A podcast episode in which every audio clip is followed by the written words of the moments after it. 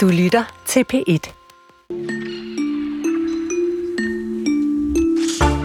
Ja, så det anden time af Kulturen, Chris, og vi nåede lige at tage hul på, hvad det blandt andet skal handle om. Nemlig. Ja, bjørneportrætter og portrætter i jagten og jagt i kunsten. Mm. Det er noget, vi begge to har glædet os til, og vi bliver i jagten i et stykke tid i den her time, fordi bjørneportrættet optræder i den premiereaktuelle film Bastarden, som, som jo altså har premiere i dag i biograferne. Og så også bliver vi ved det her jagt i kunsten, fordi at jagtsæsonen jo starter nu her. Ja, og over firs tusind danskere, de er aktive som jæger, og derfor er det oplagt at se på, hvordan jagten er blevet præsenteret igennem den danske kunsthistorie. Og det sætter Fuglsang Museum faktisk fokus på i en ny udstilling, der hedder Vildt Nok, og den skal vi høre mere om i den her anden time af Kulturen. Mm, men først skal vi til en Nobelprisvinder i studiet. Her er det Chris Pedersen og Maja Nyvang Christensen. Vi har ventet i spænding på, hvem dette års Nobelpris i litteratur mon endte med at gå til. Årets bookmaker har, som de plejer, grublet og grublet, og her den seneste tid er blevet nævnt forfattere som Salman Rushdie, Anne Carson, Helle Helle og så videre, men også danske Helle Helle. Og klokken tretten blev kanonen så skudt af. Det lød sådan her. The Nobel Prize in Literature for twenty twenty-three is awarded to the Norwegian author Jon Fosse for his innovative plays and prose, which give voice to the unsayable. Ja, sådan lød det, da, da den norske forfatter og dramatiker Jon Olav Fosse blev udnævnt som årets Nobelprismodtager i litteratur ved Svenska Akademien i Stockholm. De siger for hans, og nu citerer jeg, innovative skuespil og prosa, der giver stemmer til det usigelige. Jon Fosse har senest udgivet bogen Hvidhed ved forlaget Batzer og Company i år. Og nu skal vi lære det her års vinder, Jon Fosse, lidt bedre at kende, og det skal vi sammen med hans danske forlægger og oversætter, Arild Batzer, der har forlaget Batzer og Co. Velkommen. Tak. Mange tak for det. Ja, tillykke også til dig. Du har fulgt med i dag. Hvordan havde du lige, da Jon Fosse blev nævnt? Det er altid utrolig nervøst, der er klokken et, når den stændige sekretæren åbner døren og kommer ud og nævner det her øh, magiske navn, som får Nobelprisen. Jeg har, jeg har jo, det er jo sjette gang en af mine forfattere får Nobelprisen, så jeg har prøvet det før. Og det er nærmest det tidspunkt på året, hvor jeg er allermest nervøs. Det er, når sekretæren åbner døren. Så det var, det var nervepirrende, og jeg vidste jo, at Fosse var kandidat, fordi det har han været de sidste ti år. Og jeg, jeg kiggede på, på nettet og så, at han var nummer to på bookmakernes øh, øh, liste. Men Nobelkomiteen er uforudsigelig, som man vet aldrig. Ja, så, så selvom at han ligesom har været på, på listen i de sidste to år og lå nummer to på bookmakernes liste, var du så overrasket over, at det faktisk blev Jon Fosse, der blev årets modtager? Altså, man, man, man har jo altid sit håb om, at uh, den forfatter, som man har udgivet, får prisen. Men, men uh, det er jo ikke noget, man kan regne med. Så, så på den måten er det jo altid en overraskelse, når det sker. Uh, Og, og, og sidste gang, det var i, i, i to tusind nitten, der, der var det, det det år, hvor man delte to Nobelpriser ud, fordi det havde været den her krise i, i Nobelkomiteen, alle de der skandaler. Så man delte to Nobelpriser ud, og de gik til Olga Tokarczuk og, og, og Peter Hanke. Og jeg havde så begge forfattere på programmet, så det var, det var en lidt speciel situation. Men, men det år var det ingen aviser, som ringte. Men i år, der har telefonen kimet uafbrudt. Så jeg, jeg tænker på, Jon, hvordan Jon Fosse, den her meget sådan sky person, må have det deroppe i, i forfattergrotten i Oslo. Ja. Og han er jo både dramatiker og forfatter, og i dag bliver han til Nobelprisen hyldet for at give stemme til det usigelige. Hvad er det, han er især kendt for? Ja, altså han er, egentlig er han jo en stor dramatiker. Han var i mange år uh, Europas uh, mest spillede dramatiker, som blev opført over hele verden. Uh, men han har jo også et, uh, et forfatterskab. Han har jo skrevet romaner, han har skrevet uh, essays, han har skrevet børnebøger, han har skrevet, lavet digte, skrevet digte. Så han er en meget alsidig person. Men egentlig er han, man kan næsten, har været meget større som dramatiker end som prosaforfatter i offentligheden. Men ikke i Danmark, fordi der er det ikke mange af hans stykker, som er blevet opført. Um, der, er det, der er det nok hans uh, prosabøker, som uh, gør ham kendt. Og der kan man jo sige, Fosse er jo en, uh, nogen vil kalde ham en smal forfatter. Altså, han, det er langt fra underholdningslitteratur, men han har den her uh, særlig intuitive måde at skrive på. Der foreligger ikke nogen plan. Altså, ordene kommer til ham, og boken skriver nærmest sig selv. Um, og jeg har jo udgivet ham øh, siden to tusind. Jeg udgav den første roman i to tusind, den som heter Morgon og Aften, som jeg stadigvæk synes er hans mesterværk. Mm. Og, og i alt har jeg udgivet tretten bøger med ham og været medoversætter på de otte af bøgerne. Mm. Øh, og øh, ja, og da, så fik han jo i to tusind og femten Nordisk Råds litteraturpris. Og der, der fik han sit, øh, ligesom, der, der blev Danmark vækket, kan man sige. Mm. Og, og han har jo aldrig solgt særlig mange bøger, for sig heller ikke i Norge. Men da han fik Nordisk Råds litteraturpris, så, blev, så solgte jeg ti gange så mange bøger, som jeg havde gjort før. Mm. Og hans øh, seneste øh, bog, det er en bog, der hedder øh, Hvidhed, som ja. er udgivet også på dit forlag. Den, den handler om en, en forfatter, der keder sig og beslutter sig for at køre afsted i sin bil uden et mål. Øh, hans bil kører fast, og forfatteren ender i en skov, hvor han møder en række skikkelser. Hvordan passer den her roman Hvidhed ind i Jon, Jon Fosses forfatterskab? Ja, altså, øh, man kan jo sige, at øh, i, i, i rigtig gamle dage var jo øh, Jon Fosse kvæker. Altså, han tilhørte, eller var ligesom følt sig hjemme i det her religiøse samfund, som ikke har nogen præster, og hvor, hvor, hvor møtene i menigheden, det er, at man tier, og så tager man på en slags meditativ rejse. Og, og sådan er jo hans forfatterskab. Altså, øh, i, i Hvidhed, hans sidste bog, så, så den her person, som kører fast, han skal jo på en eller anden måde gå efter hjælp, men han befinder sig ute i en skov, hvor det bliver mørkt, og det er koldt, det er sne, øh, og, og, og der er ikke lys i nogen hus. Og så møter han de her skikkelser. Øh, og den ene skikkelse, den kan man jo... Man kan jo fortolke Fosse, som man vil, men den ene skikkelse, det er måske Gud. Og de to andre skikkelser, han møter, det er hans forel- afdøde forældre. Så på den måten er det jo noget no mystisk over Fosses verden. Og samtidig så er de meget lige til. Altså det er sådan en blanding, mærkelig blanding. De er meget realistiske, men det er en slags mystisk realisme, kan man sige. Og du har udvalgt en lille passage fra Jon Fosse. Hvad er det, vi skal høre? Ja, det er faktisk starten af Antvage. Altså den første bind i den trilogi, som fik Nordisk Råds litteraturpris. Og det er altså mig, der læser den op her. Ja. Asle og Alida gik omkring i Bjørnvins gader. Over skulderen bar Asle to bølter med alt, hvad de ejede, og i næven bar han violinkassen med den violin, han havde arvet efter far Sigvald.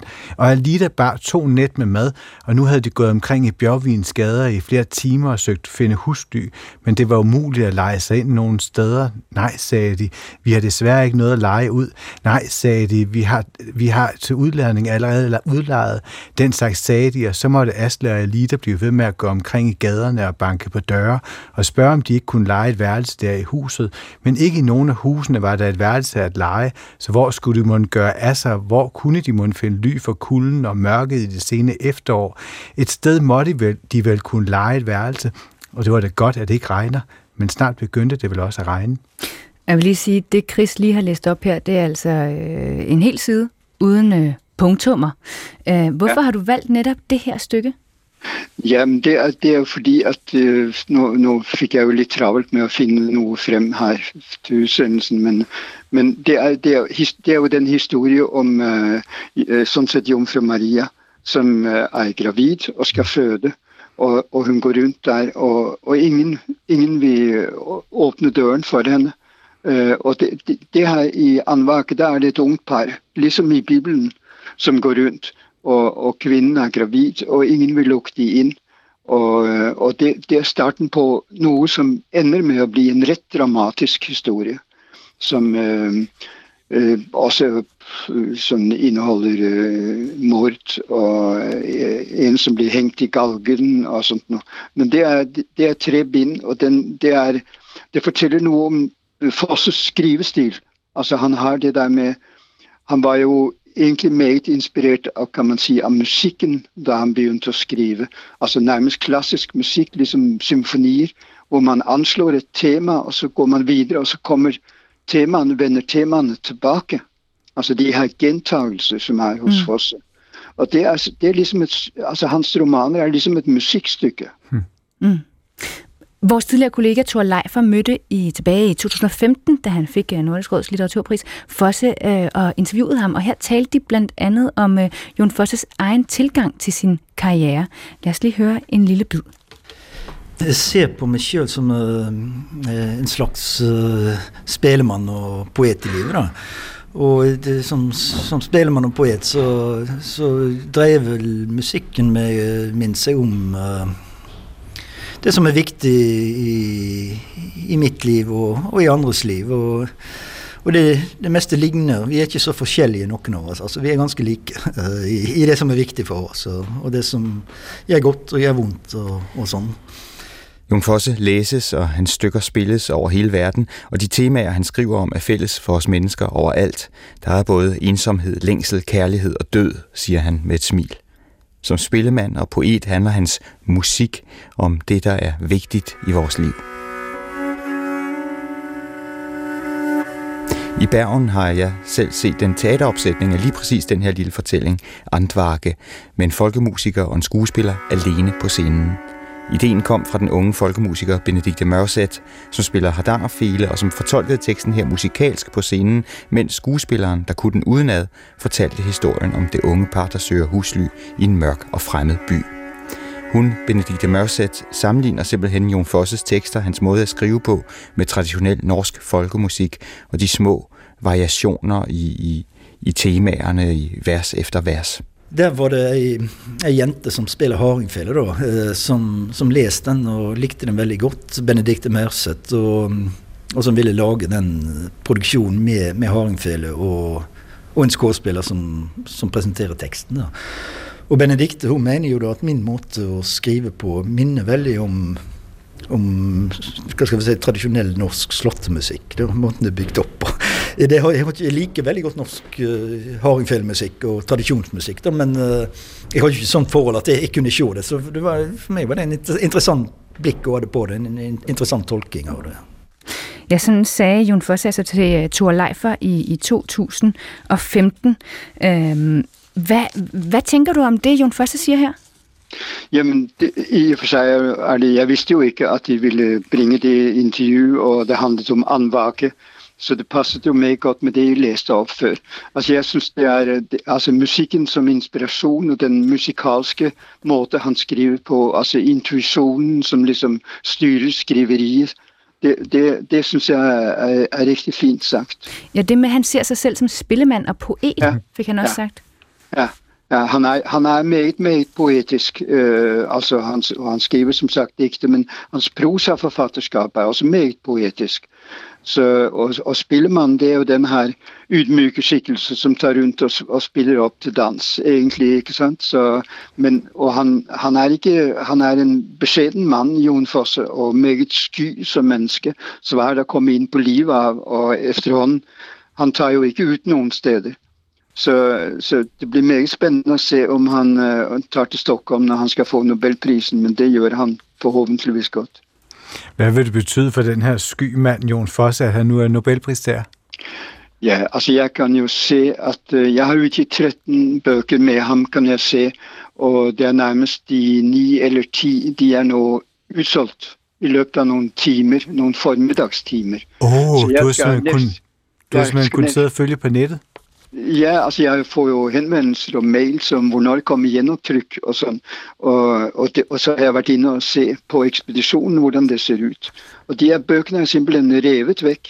Um, og det er, det er ret fantastisk. Så, det, så jeg tror, han har fået mange læsere med den her pris. Og, og, og hvis vi lige kort skal vende, hvordan øh, har han for dig været at, at arbejde sammen med? Jamen han er, jeg, altså jeg, jeg var i, sidste år, der var jeg faktisk på øh, besøg i Bergen, hvor jeg mødtes med ham og en række af hans oversættere og forlæggere, og vi besøgte hans hjemsted Strandebarm, øh, og vi så hans, det hus, han har vokset op i, hvor hans, for, hvor hans mor stadigvæk bor og sådan noget. Og, og Nauste, altså båthuset, som han ofte skriver om, som var et forfallent båthus, som lå nede på stranden. Men han er ikke, han er ikke sådan en forfatter, som man sådan på den måten øh, omgås. Altså han, er, øh, han lever meget i sin egen verden. Og jeg har jo prøvet at få ham til at komme til Danmark øh, de senere år, og, sånt, og det har været, det siger han nej til, han tager ingen steder. Så det kan godt være, at vi ikke skal regne med at, at se ham her i landet, men vi kan i hvert fald læse hans litteratur, hvis vi ellers kan få, kan få fat i den. Tusind tak, Arild Batzer. Ja, men det var så lidt. Mange tak. Altså, hej. Hej. Forlægger for uh, Batzer og Co, der altså udgiver Jon Fosses bøger. Jon Fosse, som altså i dag blev udnævnt som dette års modtager af Nobelprisen i litteratur.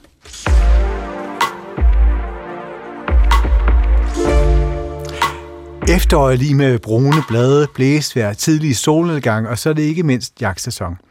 Hvert år ser omkring firs tusind danskere frem til, at året går på held, og størstedelen af danske jagtsæsoner, de starter. Ja, og det har fået os øh, her på Kulturen til at kigge nærmere på, hvordan jagten har været portrætteret gennem den danske kunsthistorie. En række, der strækker sig fra øh, sådan simple hulemalerier til smuk, manipuleret fotokunst. Tine Nielsen Fabienke, museumsinspektør på Fuglsang øh, Museum. Velkommen. Tak skal du have. Tak. Udover at være museumsinspektør, så er du faktisk også kurator på den udstilling, der hedder Vildt Nok. Og både mig og Chris, vi står med et, et ret flot katalog fra ja. jeres udstilling her ja. øh, i studiet. Den åbner i overmorgen, og den handler ja. netop om jagt i dansk kunst. Og lad mig lige høre allerførst, hvordan øh, blev jagten først introduceret øh, i kunsten i Danmark? Altså, der har jo selvfølgelig været mange forskellige måder at skildre øh, jagten på, og det har jo blandt andet været portrætter, og det har været genrebilleder, og det har været landskaber øh, med jægere. Øh, og den måde, vi er gået til det, det er, at vi har måttet skære det lidt til, fordi øh, jagt er et kæmpestort område, både i kunsthistorien, men øh, også i kulturhistorien. Vi har prøvet at blande øh, jagthistorie og kunsthistorie, og set, hvad der så øh, kommer ud af det. Uh, og det er der kommet uh, rigtig mange ting ud af. Der er kommet mange malerier, skulpturer, uh, forskellige genstande. Vi har sådan koblet det med uh, kulturhistoriske genstande og naturhistoriske ting, altså udstoppet dyr for eksempel, våben og så videre. Så det er blevet sådan en ret uh, spraglet udstilling hos os, som egentlig skal favne, at, at jagten og jagtens historie også er spraglet og pejler i mange forskellige retninger. Jo, hvad hedder det? Men, men hvordan var udtrykket jagten sådan i begyndelsen, der hvor I startede jeres udstilling? Ja, altså vi har, vi har valgt at lægge et snit, der hedder omkring sytten firs og så frem til i dag. Og vi har valgt det, fordi det er der, hvor landskabskunsten bliver selvstændig, og det er der, vi har et stort fokus også i vores museums øh, samling. Og der har vi jo de her skønne, stemningsfulde landskaber, hvor vi ser jægerne øh, bevæge sig rundt som små figurer. Øh, og noget af det, som, som malerne er meget optaget af, det er jo det her med vores årstider, og det er det her med døgnets rytme, og hvordan øh, menneskefiguren ligesom bevæger sig i det. Så det, det er det sådan meget stemningsfulde, og det er sådan romantiske, og de her romantiserede øh, jæger, der bevæger sig rundt som et øh, med naturen. Mm. Og det er også noget med, at, at, at der er en vis humor i, i, i nogle af de her øh, øh, kunstværker. Ja, altså, øh, når vi nu tager det der meget brede snit og den lange sådan periode, så kommer vi jo op også i tiden, hvor der er kunstnere, der både selv er jæger, men også kunstnere, der ikke selv er jæger, der ligesom øh, skildrer de her motiver på forskellige vis. Der er nogle nyere kunstnere, som Peter Land, der har lavet en fotoserie og en video i øvrigt også, der hedder The Lake, hvor han sådan iscenesætter sig selv som jæger øh, i skoven, øh, hvor det ikke går sådan helt så godt for ham. Han har sådan noget lidt øh, kikset tøj på, det er lidt for stort, slipset lidt for kort, og jagthatten er lidt bulet, og han kan heller ikke rigtig finde ud af, hvor han skal skyde, så det ender med, at han ligesom skyder hul i den lille jolle eller pram, han ligger ellers idyllisk med ude i skovsøen. Så det sidste billede er sådan hans, hans jagthat, øh, der ligger der på vandet, og der er ikke nogen skygge af hverken ham eller, eller båden. Og det kan også være øh, andre kunstnere, sådan en som Svend Allan Sørensen, der selv er meget passioneret jæger, der arbejder med sin våben i sin kunst. Altså han skyder for eksempel mod øh, træplader, øh, og så laver han øh, tryk af dem, og det ligner jo sådan smukke stjernehimle, eller meteorregn, eller fyrværkeri, og så finder man jo ud af, at det er det her sådan kraftfulde skud mod pladen, der i virkeligheden har lavet det her smukke mønster. Så der er nogen, der sådan går til det på sådan, hvad skal man sige, alternative måder, og også sådan en som netop Svend Allan Sørensen, der både viser det sådan barske i jagten, fordi det handler jo også om jagt og efterstræbelse af levende dyr, som man ønsker at nedlægge. Øhm, og, og hele det her med de mange dilemmaer og paradokser, der kan være sådan i jagtens verden, det har været enormt interessant øh, at opdage og ligesom prøve at folde ud i udstillingen. Hvad er det, humoren kan pinpointe i jagten? Altså, jeg tror, den kan pinpointe det her med, øh, at vi jo Øh, gerne fremstiller os selv som forskellige typer. Øh, den måde, vi agerer på, den måde, vi klæder os på, det vi foretager os. Altså er vi ultraløbere i ørkenen, der løber to hundrede og halvtreds kilometer, eller er vi nogen, der tager på jagt øh, for at, at nedlægge levende dyr. Der kan det være meget sjovt lige at træde et skridt tilbage og få billedkunsten til at hjælpe en med ligesom at kigge på os selv, og den måde, vi sådan fremstiller os selv på, at det er måske ikke altid, man lige, for at blive terminologien, rammer sådan helt rent med det, man gerne vil. Øh, men, men, øh, men det kan det ligesom bidrage til, ikke? Den der tvetydighed og dobbelthed, og alle de roller, vi jo, vi jo fremstiller os selv i øh, hele tiden. Mm. altså... Der er ikke nogen tvivl om, at jagt har fyldt i kunsten, og hvis vi nu laver et nedslagspunkt, som øh, mm. kunne være øh, guldalderen, ja. Hvilke motiver er så typisk for, for, for guldalder øh, jagtkunstværker? Altså nogle af dem, øh, vi har med, det er jo blandt andet jægeren, der har været ude øh, og kommer hjem og viser øh, sin hustru, øh, hvad udbyttet er, og, og der får man jo ligesom Øh, foldet et helt sådan kønsrollemønster ud, og den måde samfundet var, var stykket sammen på, ved at det er kvinden, der sidder derhjemme, hun er måske i gang med at læse, eller sysle med noget håndarbejde, og så kommer han ligesom ind ad døren, og er den, der har været ude og aktiv, og så videre, og så mødes de ligesom i det øh, centrum, hvor han ligesom skal vise hende, hvor stolt han er over det, han har lavet. Hmm, altså, det, altså nærmest sådan et, altså, jeg, jeg står og kigger på, på, på et, det, som jeg tror, du beskriver nu. Ja, det er Rørby, sikkert, ja, ikke? Ja, ja jo, nemlig. Som jo altså er et slags sådan øh, anderledes familieportræt med mand ja. og kone, som bare altså har gang i noget her. Han kommer ja. hjem og blærer sig med den her øh, fugl, han har skudt. Ja, og han har lige smidt hatten over i hjørnet, altså i sådan næsten barnlig begejstring. Der står sådan lidt i modsætning til den her, altså enormt flotte mand, der er meget smukt klædt i dyrt tøj, og det er dyr, der er interiør, ikke? Og så bliver han ligesom den her lille dreng igen, der har været ude i naturen og kommer tilbage og skal vise, jamen han har simpelthen skudt sådan to snepper, nogle af de sværeste fugle at skyde, også kaldet troldfugle i jægerkredse, fordi de har sådan en zigzag-flugt. Så, så det er jo sådan en fin historie om det at være jæger, men det er jo også en, der ligesom cementerer sådan den eksisterende samfundsstruktur. Så der bliver jagten sådan et billede på det, kan man sige. Øhm, ja, og det synes jeg jo, at jagten er rigtig god til. Altså den, når man først sådan opdager den, så viser det sig jo, at det har rigtig meget at gøre med vores kultur på alle mulige måder, ikke? Det er noget med vores syn på dyr, det er noget med synet på os selv, det er noget med synet på de landskaber, vi øh, er i. Så, så det kan ligesom sådan bruges som sådan en prisme øh, til at kigge lidt på vores liv sådan generelt, og mange af de, de dilemmaer og paradokser, man står i til hverdag, som også et moderne menneske. Og nu kommer jeg, jeg kommer fra Kerteminde, så jeg kender jo godt ah, uh, Johannes ja. Larsen, ja, som det har du. Som det maleriet, der er på forsiden, ja, hvor der sidder en jæger ude, ved en, uh, ude på en mark. Ja. Og, så, og så siger du det der forbindelsen til, til dyret, at der ja. sidder hans jagthund sidder og, og kigger det samme sted hen, og ja. måske er det oppe i det område, hvor der er andejagter, hvor der nu ligger en stor golfbane, det kan jeg faktisk ikke helt... Nej, det, altså det er sådan lige i udkanten af Kerteminde, og altså Johannes Larsen, den store fuglemaler, som jo her udmærker sig ved, at der ikke er en eneste fugl øh, i billedet, fordi det er nemlig dem, de venter på, ænderne, der trækker ind over dem, så man kan komme på skudhold.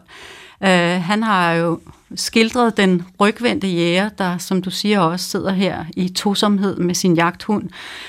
Um, og der kan man sige, det er jo på en eller anden måde også et billede på den opfattelse af det gode liv, ikke? Altså han sidder jo faktisk med ryggen til, ja. Så vi er, vi, er, vi, er simpelthen, vi er ikke rigtig velkomne i det selskab. Der sidder de to, og de har noget kørende for sig med, at de sidder og venter på dyrene, og det er jo noget af det, som jægerne også taler meget om, altså også sådan, øh, hvad skal vi sige, online verdensborgere, der jo sidder foran en skærm og indenfor hele dagen, når, når man sådan kommer udenfor i naturen, og hvis man har jagt som mål, så er det det, jægerne fremhæver, at ens sanser bliver skærpet, og man bliver ligesom et med naturen, mm. og får den øh, oplevelse. Øhm, når det er sagt, så skal man jo heller ikke glemme, at det jo handler om at slå et andet levende væsen ihjel, og der fortæller jægerne jo også meget om det der med, at det kan være både sådan en triumf, når man ligesom får sit, nedlagt sit bytte, men det er samtidig også øh, sorgfuldt, fordi man jo har taget et andet liv, og det skal ligesom have en en grund. Altså, hvorfor gør man det? Mm. Det kan have alt muligt med selvrealisering at gøre, eller komme tilbage til naturen og føle, at man ligesom vender hele, øh, hvad skal man sige, det, det industrialiserede og teknologiske liv ryggen.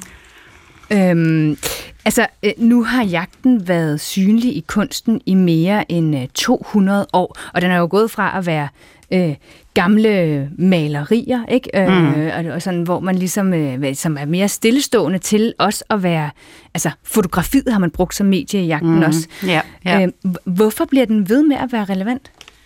Jamen, nu talte I jo i, i sidste time om det her med det store farvel, tror jeg, I kaldte det, med at flytte fra fraflytning fra landet og ind til byerne. Øh, men der er jo også sket rigtig meget de seneste par år. Man kan jo sådan hive corona op, i, op af hatten, sådan igen igen. Men der kom vi jo alle sammen ligesom ud i naturen, øh, og man mødte nogen, man måske ikke havde forventet at møde derude, måske jægerne, og jægerne mødte pludselig en masse andre øh, mennesker, som ikke plejede at være lige der, hvor de var. Øh, så det her med at og opdage naturen som et sted, man, man kan være og, og få noget ud af, øh, det tror jeg bliver ved med at være relevant, hvor det også kan være jagten. Så er der jo hele det her med øh, klimakrise og artsudslettelse for at komme helt op på den høje klinge, at øh, vi skal ikke spise så meget kød. Måske skal der være noget kød eller noget fuglevildt, du selv har kigget i øjnene, inden du spiser det, og så skal du ikke spise så meget af det. Så jeg tror måske godt, det kan have sådan en lidt renaissance med det her, og der er jo faktisk, som jeg også nævnte, jo rigtig mange, der går på jagt, og mange af os kender måske en jæger. Det kan også nogle gange komme som en overraskelse for nogen, at en af jæger, man siger, nok gud, øh, går du på jagt? Um, så det er altså noget, der, der ligger i vores øh, kultur. Man kan så diskutere, om det er noget, der er naturligt, og om der er denne her urjæger. Uh, men det er i hvert fald noget, vi har tillært os og brugt op gennem historien, og det er kunsten rigtig god til at belyse på mange forskellige måder, synes jeg. Og det kan man jo altså se, øh, hvis man tager til Fuglsang Museum, dit museum, Jamen. hvor udstillingen øh, Vildt Nok altså har fokus på jagtens historie i, øh, i dansk kunst. Tusind tak, fordi du vil være med, Tina Nielsen fra Bianke. Jamen, det var så lidt. Som altså er museumsinspektør på Fuglsang Museum.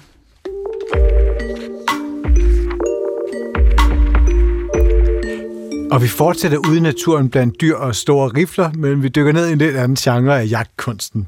Ja, fordi i den Oscar-nominerede øh, film, øh, Bastarden, der har øh, premiere i, i dag faktisk, jo spiller jagtportrættet også en lille rolle, men måske en vigtig rolle.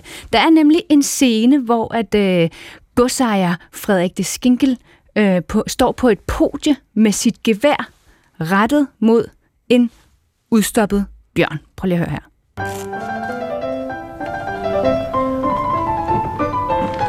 Nå, Bondo. Jeg står her som en anden idiot og spilder den bedste årstid. Det er nu, kinderne blusser, kødet er lystigt. Bjørneportrætter er højeste mode i hele Nordeuropa, herr de Schinkel. Men var bjørneportrættet virkelig højeste mode i hele Europa på det her tidspunkt? Det og meget andet ved vores næste gæst, Rune Clausen, som er museumsinspektør på Det Grønne Museum med ansvar for jagtens kulturhistorie. Velkommen. Tak skal du have.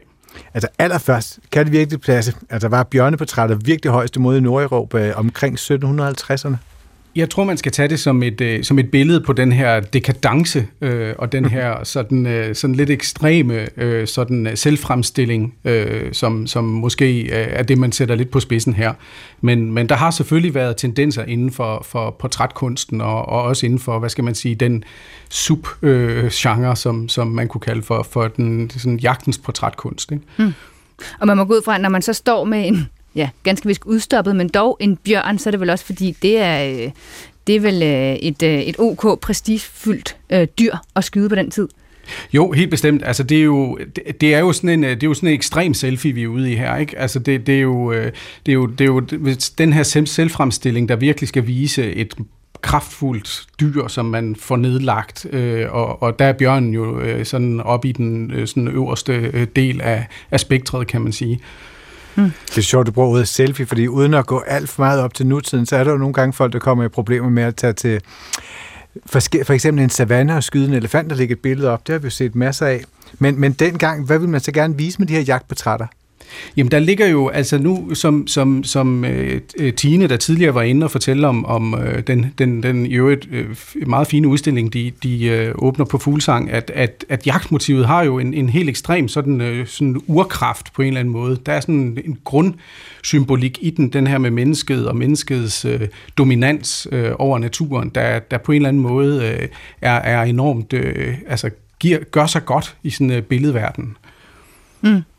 Og hvis vi prøver at bryde de her portrætter op i mindre dele, øh, så har man nogle forskellige komponenter, ikke? Man har en hovedperson, så har man ofte et våben, og så har man altså byttet eller dyret, øh, og så måske øh, også øh, andre ting. Hvad er det for nogle vigtige symboler, der er i sådan et øh, traditionelt jagtportræt? Jamen, altså, det, det er jo også meget periodeafhængigt, kan man sige, for hvis man træder et skridt tilbage og ser på, hvor, hvor, hvor det ligesom kommer fra, så har, man, så har man jo dels selve portrætdelen, der handler om at fremstille øh, en person, som er identificerbar, men, men, men derudover også den symbolværdi, der ligger i de forskellige dele. Det kunne jo være, tidligere kunne det for eksempel være en jagtfalk, det kunne også være hesten, som man tit lidt glemmer i vores tid, fordi den øh, ikke rigtig figurerer i vores sådan... Øh, sådan øh, nutid, men den har jo været enormt vigtig også, øh, så, så man jo også se på en del jagtportrætter, at hesten har en, har en øh, meget fremtrædende placering. Øhm, og så selvfølgelig det, det våben, man, man vælger at bruge i den sammenhæng. Øhm, og, og kigger man på, på de der sådan, igen der, hvor det, hvor, hvor det kommer fra, der, der, der ligger der så meget symbolværdi i det, så våbnet jo også tit er sådan et, et, et det kan være svær eller et spyd, altså noget, der i virkeligheden allerede, lad os sige det her, det er i sytten hundrede-tallet, så er det stadigvæk en lille smule outdated, ikke? Det er jo geværet, man helst vil, vil, vil portrætteres med, øh, hvis det skulle være sådan øh, tidssvarende. Men, men, men svær og spyd figurerer stadigvæk langt op i tid, fordi de, de ligesom udstråler noget mere urkraft på en eller anden måde. Men jeg kan ikke lade være med at tænke, du nævner hesten, og så nævner du falken. Det er jo også nogle meget sådan kultiverede dyr, ja. Altså hvor mennesket virkelig har været inde. Hvilken rolle spiller de der, sådan der, altså den der kultivering af, af naturen i, i jagtportrættet? Altså det, det er jo, det er jo på mange, i mange, altså der er vi igen sådan lidt i sytten hundrede-tallet her, hvor man sådan læner sig en lille smule op af noget begyndende romantik og sådan noget, der, der er det stadigvæk den her meget kontrollerede natur, den her dominans, øh, og, og man ser tit øh, gruppeportrætter også. En af de helt store, der, der virkelig har fået lavet mange af sådan nogle øh, jagtstykker, det er, hvad hedder det, Ludvig den femtende i Frankrig, øh, som indrettede øh, ja, hele slottet til det, og der bruger han jo både øh, den her meget kultiverede øh, natur med, med landskabet, der er indrettet til jagten, som man kan se, så det er ligesom i, i sådan en panoramastørrelse, men, men næsten også op i en til en. Øh, blandt andet nogle bjørnebilleder i øvrigt, øh, hvor, hvor bjørnen er sådan gengivet en til en. Ikke? Øh, så det er nogle massive billeder, øh, der, der, der bliver lavet der. Mm. Og når du snakker om bjørnen, så er det jo den, der bliver... Øh den udstoppede bjørn i hvert fald, der bliver skudt i det her portræt, man, ja. man ser i filmen Bastarden. Men, men så vidt jeg kan forstå, så er det altså kronhjorten, der helt klart har været mest populær øh, og, og portrættere. Øh, den var jo overalt i sytten hundrede-tallets jagtportrætter. Øh, på et tidspunkt skifter det dog til mere sådan eksotiske dyr. Øh, hvordan sker det? Jamen, det, altså kronhjorten har en, en lang, hvad skal man sige, ikonografisk betydning øh, øh, og historie i, i europæisk kunst. Altså den, den helt tilbage fra middelalderen øh, bliver den jo brugt som et symbol for både noget kvindelighed, og der er også noget, noget, noget religiøst øh, indover. Så, så, så, der, så når man bruger kronhjorten, så har den ligesom nogle konnotationer, som er, som er kendte, og derfor så er den utrolig udbredt øh, i, øh, i, i kunsten. Men efterhånden, som, som verden bliver åbnet op og kolonialiseret, også øh, flytter grænserne, så, så kommer der jo flere og flere øh, eksotiske dyrearter i spil. Øh, og, og det der med at skubbe grænserne, det bliver jo meget tydeligt også i, i, i billedkunsten. Altså man ser jo sådan nogle øh, tigerjagten fra elefantryg fra Indien, ikke? Eller bøfler, eller hvad hedder det, bisonokser i, i U S A, eller store bjørne og sådan noget, der, der begynder lige pludselig at, at komme ind i kunsten på et, på et andet niveau. Så du ved, bigger and better et eller andet sted. Mm. Og det, det, Chris var jo inde på det lige før, sådan at det er måske ikke sådan et selfie, eller i hvert fald hvis man tager sådan et selfie i dag, så kan man godt komme i en vis, vis modvind. Hvorfor var det, man gerne ville portrætteres med de her vilde dyr, og hvornår gik det ligesom af mode igen? Jamen der er man jo inde igen i den der med, at, at det er den her sådan, symbolværdien, den her urkraft, altså koblingen mellem øh, magtsymbolet i det, at man kan vise, at man er, behersker naturen, og at man er en, en øh, typisk er det jo mænd, der bliver portrætteret i den her situation, øh, at man er en, en, en, en, en dygtig jæger og en dygtig kriger, og kan, kan bemægtige sig naturen på den måde. Øh, Og, og går af mode, gør det jo øh, kun, øh, hvad skal man sige, i visse kredse, kan man, øh, kan man sige. Der er jo stadigvæk, øh, der er jo stadigvæk masser af, af jagtkunst, som, som Tina også var inde på, men også øh, altså selfier øh, fra jagtsituationer, altså i en, i en mere folkelig kontekst, fordi det hele er flyttet over på sociale medier. Men, men det findes jo stadigvæk. Øh, og så er der kommet nogle andre, øh, hvad hedder det, øh, sådan øh, naturhensyn og udviklinger ind over det, som, som gør, at det foregår måske i nogle lidt andre øh, sådan kanaler og i nogle subkulturer i højere grad, end, øh, end det har gjort før. Og så bliver fotograferet jo mere og mere populært. Hvad gør det på, konkret ved jagtportrættet? Jamen det, gør, det, det demokratiserer det jo, eller hvad man skal sige. Øh, nok det er ligesom det her med, at vi alle sammen render rundt med sådan et øh, øh, hyperavanceret fotografiapparat i lommen, så, så sker der jo også det, at, at øh, man får portrætteret dele af jagten, som ikke ellers har, har været tilgængeligt, øh, og mere synkront med, med, med, med det, der foregår. Øh, man, man kan komme ud og, og tage billederne i selve jagtsituationen. Man er ikke nødt til at øh, udstoppe bjørnen og hive den ind i, øh, ind i, i dagligstuen for at få den malet, øh, øh, fordi at man kan tage billederne derude. Så, så der sker en, en, et, et klart skifte i, hvad det er for nogle situationer, man også kan portrættere øh, øh, i, i jagtfotografiet. Hmm. Lad os lige høre et klip fra en meget populær jagtserie. Du går i den med den. Der. Det er fedt. Er det ikke det største dyr, vi har nedlagt? Jo. Jo, det tror jeg. Jo, det tror jeg. Nu kommer hundene. Tillykke. Tak, tak skal du have. Tak.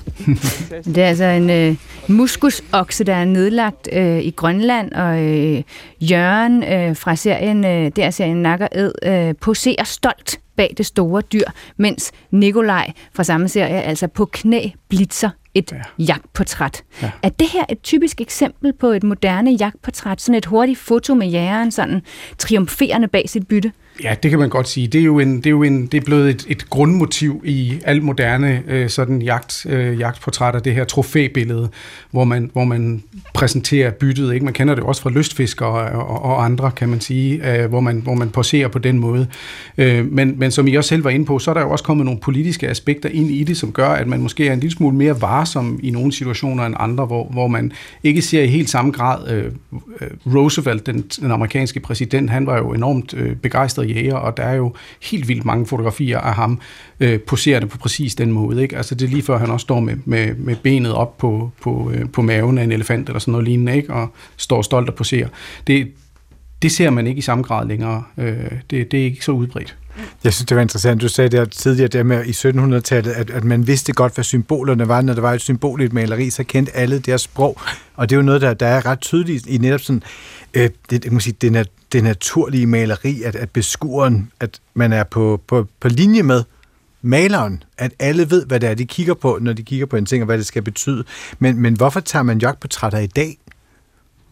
Jamen i dag der er det jo, som, som, I selv, som I selv også var inde på, ikke? Der er jo hundrede og firs tusind sådan lidt rundt regnet mennesker i Danmark, der har, der har jagttegn, og, og det er jo sådan en fritidsinteresse, ligesom øh, på alle mulige andre planer, hvor, hvor den aktivitet øh, bliver en forlængelse af ens identitet, og, og den kan man godt lide at dokumentere, øh, ligesom alle mulige andre øh, ting, kan man sige.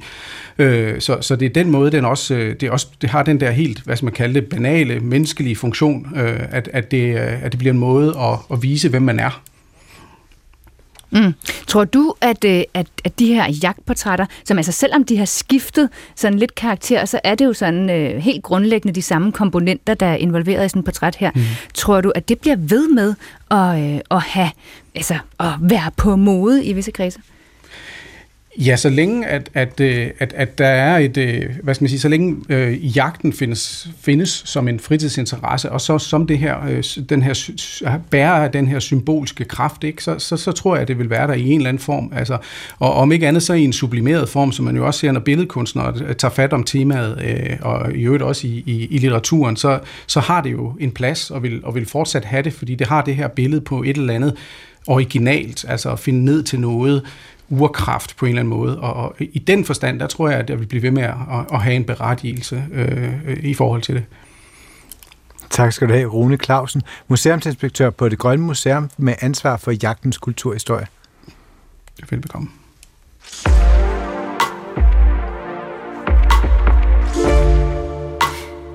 Den øh, russiske journalist Marina Ovsjannikova protesterede mod krigen i Ukraine på nationalt russisk tv, og nu er hun øh, idømt fem, otte komma fem års fængsel.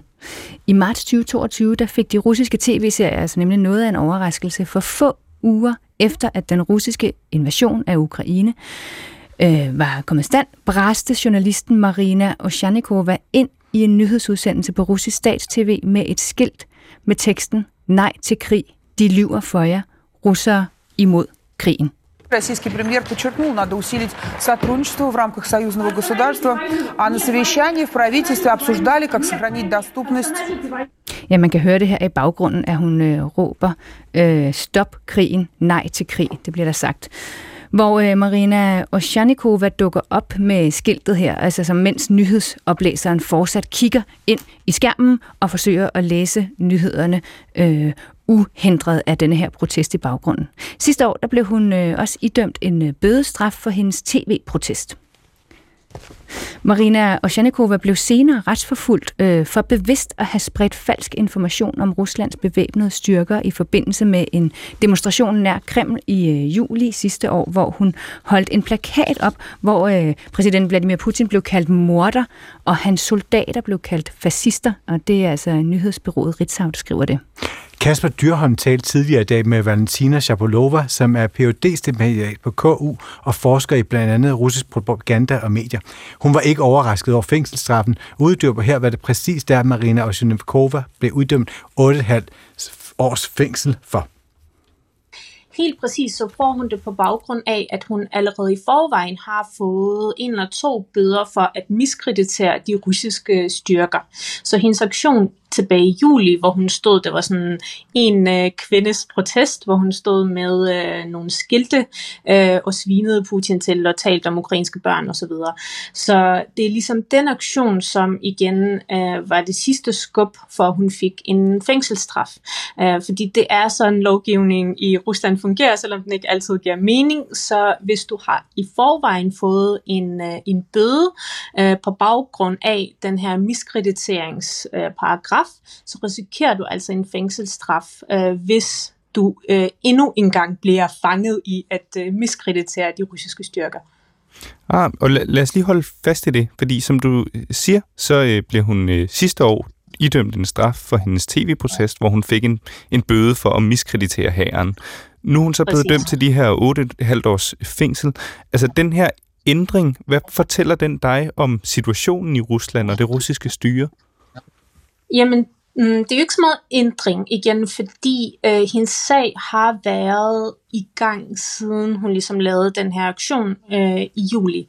Så det er en sag, som har strukket sig rigtig, rigtig langsomt. Øh, nogle af de andre sager, som jeg har set, øh, folk er blevet dømt efter den samme paragraf, enten til at få bøder eller til også at få fængselsstraffe, er gået øh, noget hurtigere i visse tilfælde. Så igen, det er ikke overraskende, at hun har fået den her fængselsstraf. Vi har flere tilfælde, hvor folk øh, også har fået lignende fængselsstraffe. Øh, blandt andet Maria Bonamariunge, som fik seks års fængsel for en post, hun lavede på Telegram. Også en journalist. Øh, Ilja Jasjin, som jo er den her meget berømte oppositionspolitiker, fik også otte komma fem års fængsel for øh, hans optræden blandt andet på YouTube, som har været Kreml-kritiske. Så vi har ligesom flere mennesker, der øh, har fået de her meget høje fængselsstraffe for ifølge Kreml at miskreditere de russiske styrker. Så, og det er jo ligesom noget, der har været i gang siden februar sidste år, øh, hvor den her paragraf blev introduceret, og så blev den vedtaget i marts sidste år. Øh, så siden marts sidste år, der har systemet øh, i Kreml strammet grebet rigtig meget om informationen, hvilken information har lov til at flyde i det russiske samfund, og hvilken information skal fjernes eller øh, direkte altså øh, straffes for, hvis man har distribueret det. Og jeg bliver ved med at vende tilbage til den her tv-protest, som hun lavede i, i marts tyve toogtyve, som efterfølgende gik viralt, og vi, du var i studiet hos os og, og talte om det dengang også. Altså den her aktion, hvilken betydning har den fået efterfølgende? Begrænset. Den har haft en større betydning i Vesten, vil jeg vurdere, end den har haft i Rusland. Og det siger jeg ud fra den måde, som øh, Marina Ovsjannikova har været omtalt på i de russiske oppositionskredse. Øh, folk har ikke taget hende særlig seriøst, primært øh, på grund af hendes øh, baggrund i det russiske tv. Hun er ligesom en journalist, der er skolet i øh, russiske propagandakredse. Så den her protest har, har været op at vende, folk har talt om den, men selve betydningen af den i form af en oppositionshandling har været begrænset. Prøv, prøv lige, nu er du inde på det, prøv lige at udfolde hende som karakter for mig. Altså, hvem er hun? Jamen, hun er jo en ret spændende karakter egentlig. Øh, hun blev uddannet øh, journalist angiveligt sammen med øh, chefredaktøren for Russia Today. Øh, så de her to har været lidt rivaler. øh, hun øh, har arbejdet i, øh, i tv-branchen i øh, op mod tyve år. Øh, hun har haft en øh, ikke en ledende stilling, men en lidt baggrundsstilling, hvor hun faktisk de sidste mange år har kigget det vestlige indhold igennem og udvalgt øh, nogle klip, nogle interessante historier, som kunne bruges i historien i det russiske tv. Hendes øh, tidligere ægtemand øh, har haft forbindelser til, eller har arbejdet for Russia Today, så de har ligesom været det her sådan, propagandistiske ægtepar i rigtig mange år. Og øh, siden øh, storkrigen i Ukraine startede, så i hvert fald ifølge hende selv, så var der noget i, i hende, der begyndte at skure, der er noget, der føltes helt forkert, indtil den dato i marts, hvor hun så valgte at lave den her protest. Grunden til, at vi står og taler om det her, det er jo fordi, det her også fortæller os noget om de russiske medier og det russiske styres forhold til medierne, hvordan de bruger dem. Øh, altså, hvordan ser det ud lige nu i Rusland øh, for de russiske medier? Jamen, grebet er kun blevet strammet om medierne, hvad de må sige, hvad de ikke må sige. Der er meget lav tolerance hos Roskomnadzor, som er det her censurorgan i Rusland, for øh, hvilke informationer har lov til at øh, blive hængende i det ligesom åbne forum. Øh, der er tale om lige nu at lave et fuldstændigt forbud mod øh, V P N, brugen af V P N fra næste år.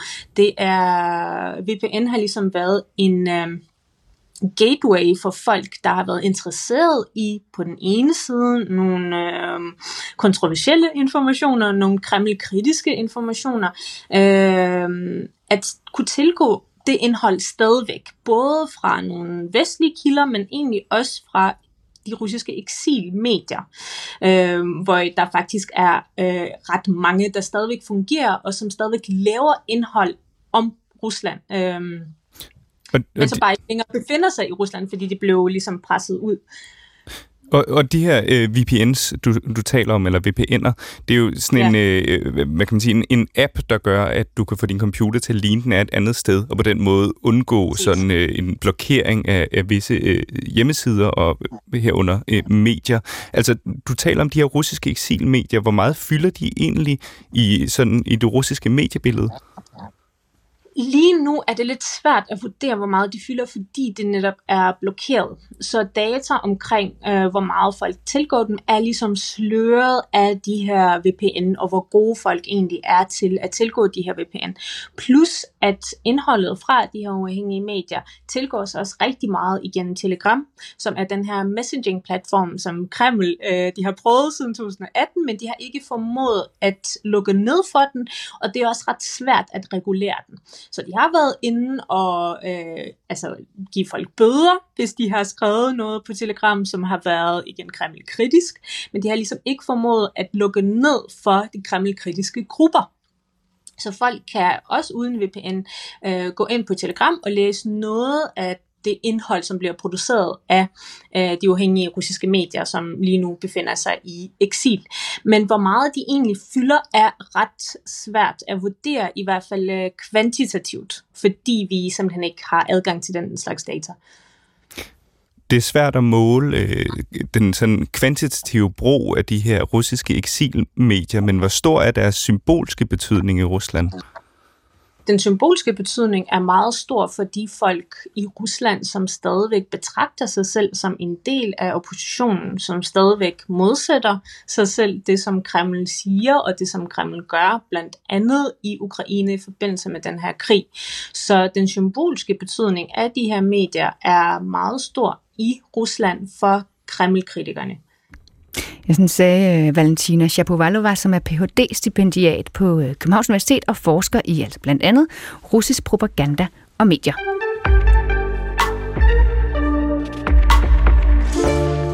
Verdens nok mest upopulære gruppe af klimaaktivister har været på spil igen. Aktivistgruppen Just Stop Oil, som kendetegnes ved deres orange farve og dødningehoved-logo, ja, de var nemlig i går en tur i teatret i London, og det lød sådan her.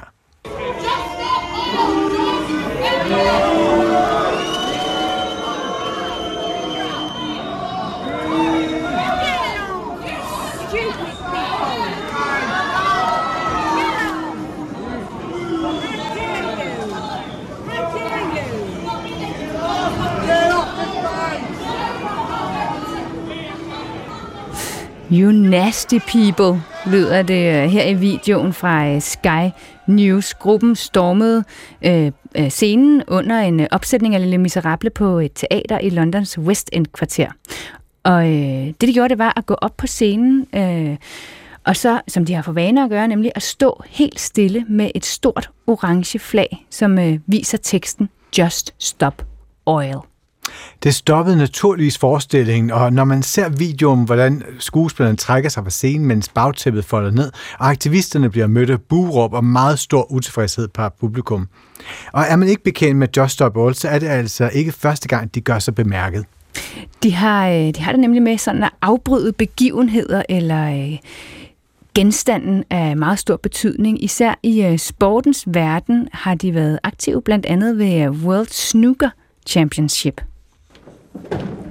Det lød sådan her.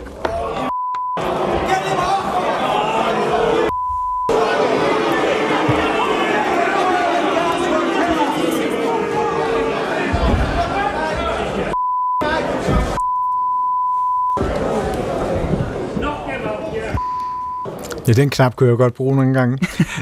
Men altså, hvordan afbryder man så et snookermesterskab? Altså, man løber fra tilskuerpladserne, hopper op på snookerbordet, hvor man så flår en pose med orange pulver op og kaster den ud over bordet. Alt sammen iført en t-shirt med teksten Just Stop Oil. Og øh, opfindsomheden er altså ikke i hovedfokus hos øh, aktivisterne, for præcis samme manøvre lavede de ved en rugbyfinale tidligere i år.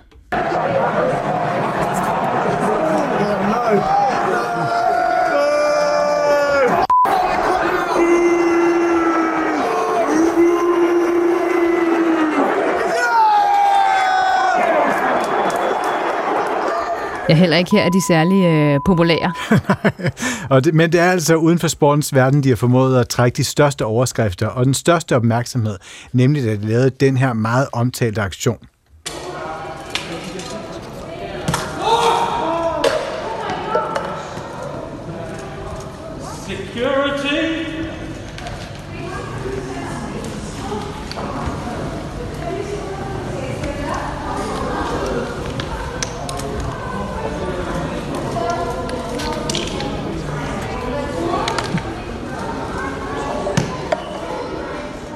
Ja, den her... Øh... What is worth more? Art or life? Is it worth more than food? Worth more than justice? Are you more concerned about the protection of a painting or the protection of our planet and people? Ja, nu var jeg lige ved at afbryde øh, kvinden her, som jo altså siger, hvad er mere værd?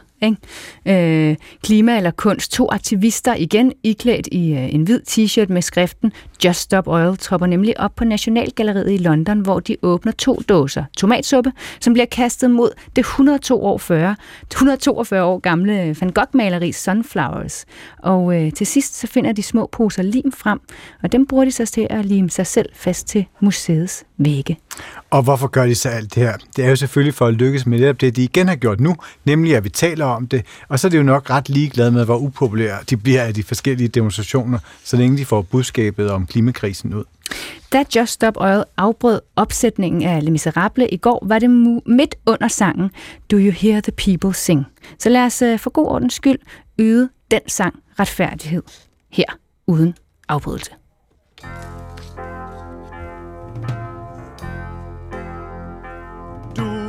Hear the people sing, singing the song of angry men. It is the music of a people who will not be slaves again.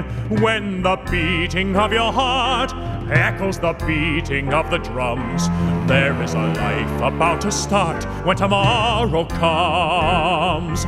Will you join in our crusade? Who will be strong and stand with me? Beyond the barricade, is there a world you long to see? Then join in the fight that will give you the right to be free. Do you hear the people sing, singing the song of angry men?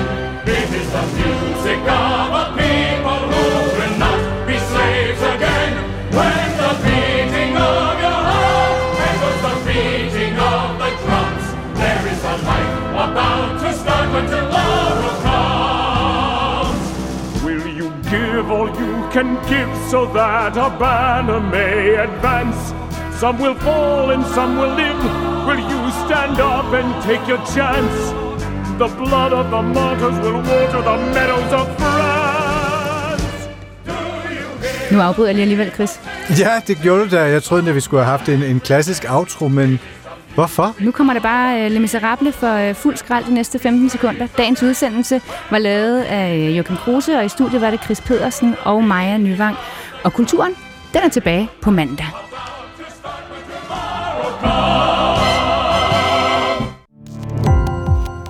Gå på opdagelse i alle D R's podcast og radioprogrammer. I appen D R Lyd.